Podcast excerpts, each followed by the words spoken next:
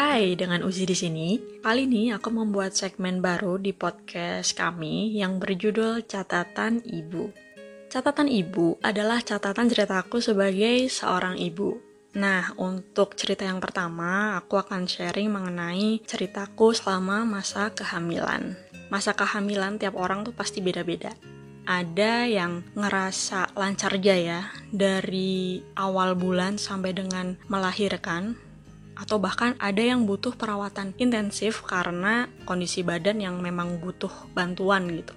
Nah, aku adalah salah satu orang yang tipenya bisa dibilang tengah-tengah gitu. Di trimester pertama, aku ngerasa perubahan yang signifikan di badan aku karena pada saat itu aku ngerasa mual banget dan sensitif sama beberapa hal, terutama sensitif bau dan juga rasa kalau di kamar mandi kan ada sabun gitu ya. Aku tuh sensitif banget sama bau sabun. Sama sekali gak suka sama baunya. Padahal kan bau sabun enak kayak wangi gitu. Ditambah lagi suamiku tuh suka banget mandi. Dan itu rasanya bener-bener menyiksa bahkan aku sampai muntah gara-gara mencium bau sabun doang gitu. Nah terus uh, sensitivitas lain yang aku rasakan adalah soal rasa. Dulu aku suka banget makan bubur ayam di depan kantor. Selama satu minggu kayaknya tuh udah nggak masalah gitu ya kalau dalam keadaan normal. Tapi pada saat itu mencium baunya aja tuh males gitu. Udah aduh ini bau apa sih itu juga aku heran sendiri dan selama tiga bulan itu aku stop makan bubur karena sama sekali tidak berminat nah Terus selain itu, aku juga banyak ketemu mitos-mitos pada saat hamil, terutama di lingkungan keluargaku. Jadi itu kan kebanyakan udah sepuh ya eh, orang-orang uh, terdekat di keluargaku itu.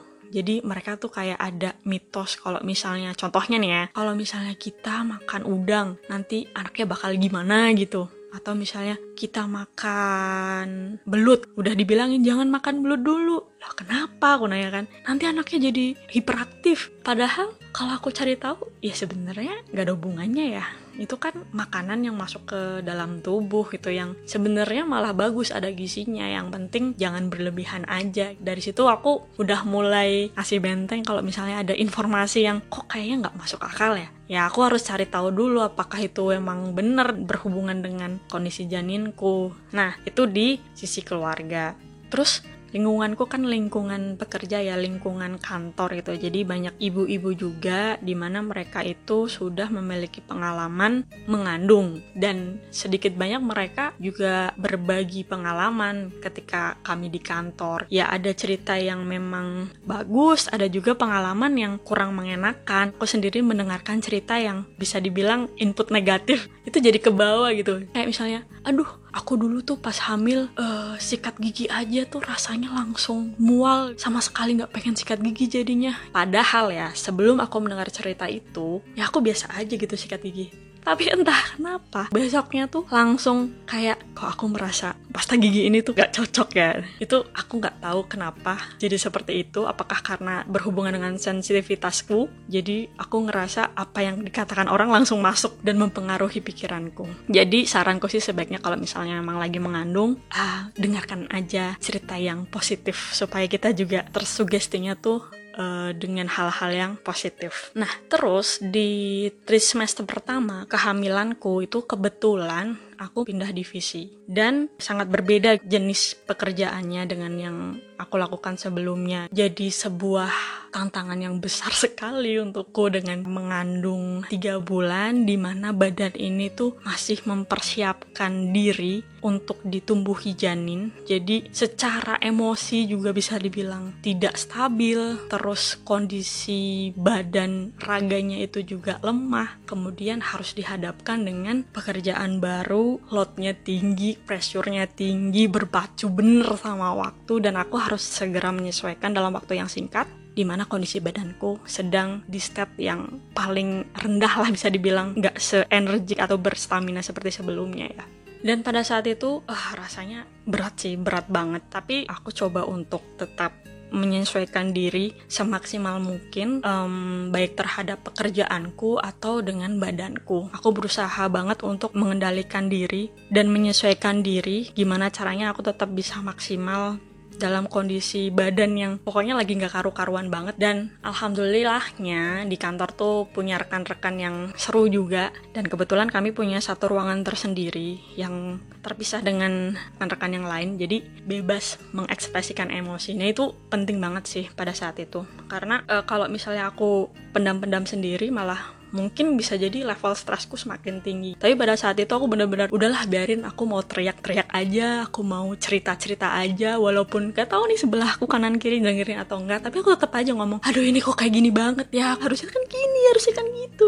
Mungkin rekan-rekan kerjaku yang dulu satu ruangan dengan aku tuh tahu ya kayak gimana rasanya. Tapi terima kasih banget karena sudah mendengarkanku dan membiarkanku berekspresi dan itu sangat membantu Kemudian uh, di fase selanjutnya, kayaknya udah lebih tiga bulan menuju 4-5 itu aku udah dalam kondisi yang mulai stabil. Jadi untuk makan itu udah nggak pilih-pilih lagi. Kalau sebelumnya kan bener-bener pilih gitu, hanya makanan tertentu aja yang aku bisa makan. Nah untuk selanjutnya tuh emang udah normal sih kayak semua makanan masuk. Nah pada saat itu aku benar-benar memaksimalkan diri untuk intake banyak gizi. Kalau misalnya emang bisa makan protein yang banyak, makan protein yang banyak, buah, air minum, dan semuanya yang bergizi aku coba untuk konsumsi kayak untuk mengimbangi masa tiga bulan awal tuh yang bener-bener begitu masuk makanan keluar masuk makanan keluar Nah, kemudian cerita soal kalau hamil kan pasti ada konsultasi ke dokter gitu ya. Nah, pada saat konsultasi ke dokter sih sebenarnya tidak ada hal yang